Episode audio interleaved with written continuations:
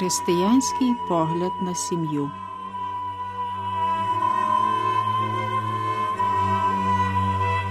В Євангелії від Святого Матея читаємо ось такі Ісусові слова.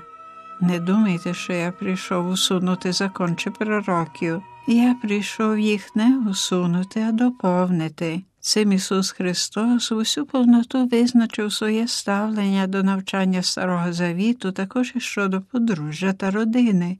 Коли фарисеї запитали Ісуса, чи можна відпустити жінку і розлучитися з нею, то Він їм у відповідь навів тексти книга буття, з якими ми вже ознайомились у попередніх передачах. Чоловіком і жінкою створив їх Бог.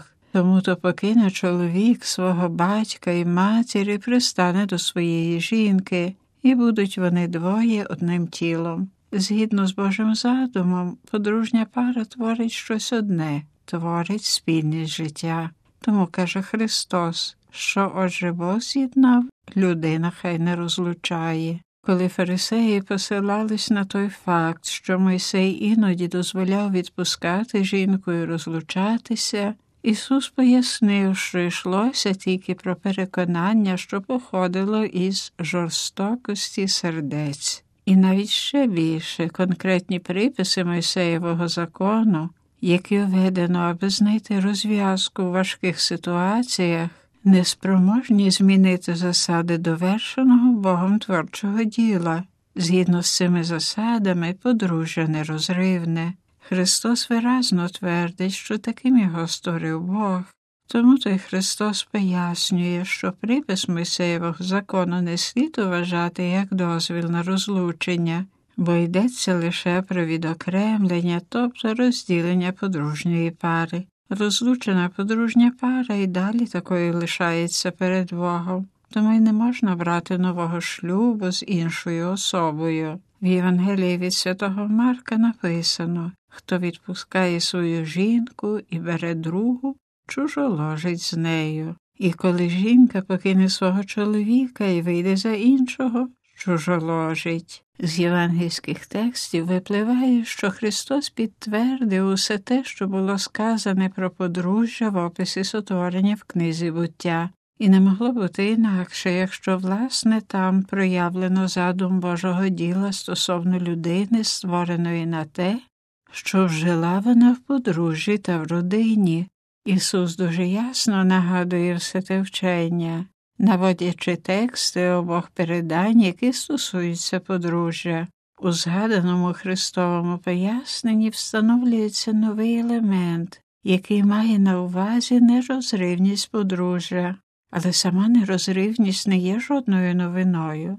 Ісус підкреслює, що навіть тоді, коли б тексти Старого Завіту стосовно подружжя не викладали з усією ясністю нерозривності, то вона органічно випливає з творчого задуму Бога, описаного в книзі буття. Лише це пояснення є новим, а воно є незаперечне, бо Христос говорить авторитетно, говорить як повновладний. Наочною є і та наполегливість, з якою Христос двічі повторює слова книги буття. Подружня пара вже не є двоє, а щось одне. Вони вже не є дві незалежні особи, як це було перед шлюбом.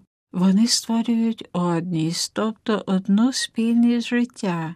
З хвилиною шлюбу у них все спільне дім, матеріальні засоби, родина і навіть спільна відповідальність за дітей, за церкву і за суспільство.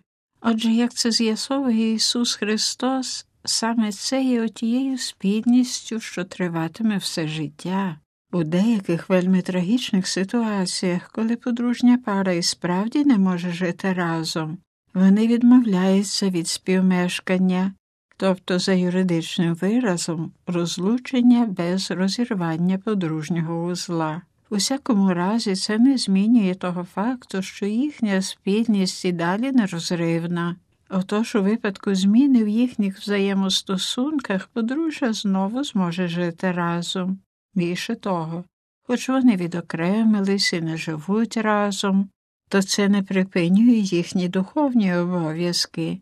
Вони повинні молитись одне за одного одне одному допомагати і намагатися робити все можливе, аби відбудувати спільне життя. Христос, обґрунтовуючи нерозривність подружжя, вирік дуже вагомі слова, що отже Бог з'єднав, людина хай не розлучає. Цей вираз має глибоке подвійне значення. Найперше подружжя за Божим задумом, як установа в ділі сотворення є нерозривним, а друге значення стосується кожного конкретного подружжя. Ця ж бо установа якраз у ньому і здійснюється. У подружжі Анни з Іваном, Катерини з Петром та всіх інших, беручи шлюб, ці люди здійснюють творчий задум Бога. Це він єднає їх у подружжі. Якщо будь-яке конкретне подружжя є ділом Божим, то послідовно воно повинно бути предметом його піклування та охорони. Люди, беручи шлюб, можуть іноді помилятись, зловживати чи одружувати з легковажності або з причини якоїсь користі. Однак, взявши шлюб, вони створюють нову спільність життя, беручи здійснити велику Божу установу. Отже, Бог обдаровує їх всіма потрібними ласками, щоб вони вели гідне подружнє життя. З досвіду знаємо, що не всі схильні цим користуватись. Але якщо подружня пара насправді старається жити згідно з Божим задумом, то їхнє подружнє чи родинне життя стає джерелом духовного розвитку, особистого освячення і глибокого задоволення. А на закінчення декілька речень з повчань Другого Ватиканського собору, а саме з Конституції Радість і Надія з розділу про подружжя і сім'ю. Отож, Другий Ватиканський собор підкреслює, що всі повинні знати, що людське життя і завдання його передавання не обмежуються лише перспективами земного, не обмежуються тільки до цього світу і не можуть тільки в ньому знаходити свій вимір і розуміння, а завжди стосуються також вічного призначення людини. Сім'я є школою духовного збагачення людини.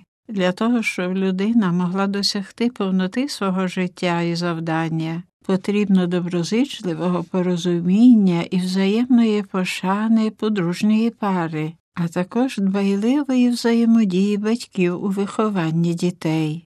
Активна присутність батька дуже допомагає у вихованні дітей, але й сімейна дбайливість матері, якої потребують передусім молодші діти, повинна бути забезпечена так, щоб жінка могла здійснити своє законне право на суспільний розвиток. Дітей необхідно виховувати таким чином, щоб згодом у дозрілому віці вони могли з повною відповідальністю йти за своїм покликанням, в тому числі й духовним, та могли вибрати собі такий життєвий стан, в якому, якщо одружаться, то могли би створити свою сім'ю в сприятливих для них матеріальних, громадських та економічних умовах. Батьки або опікуни повинні стати провідниками для молоді у створенні сім'ї за допомогою розсудливих порад, яким вони повинні радо підкорятись, але потрібно уникати безпосереднього або непрямого примусу в укладенні шлюбу або у виборі чоловіка чи дружини.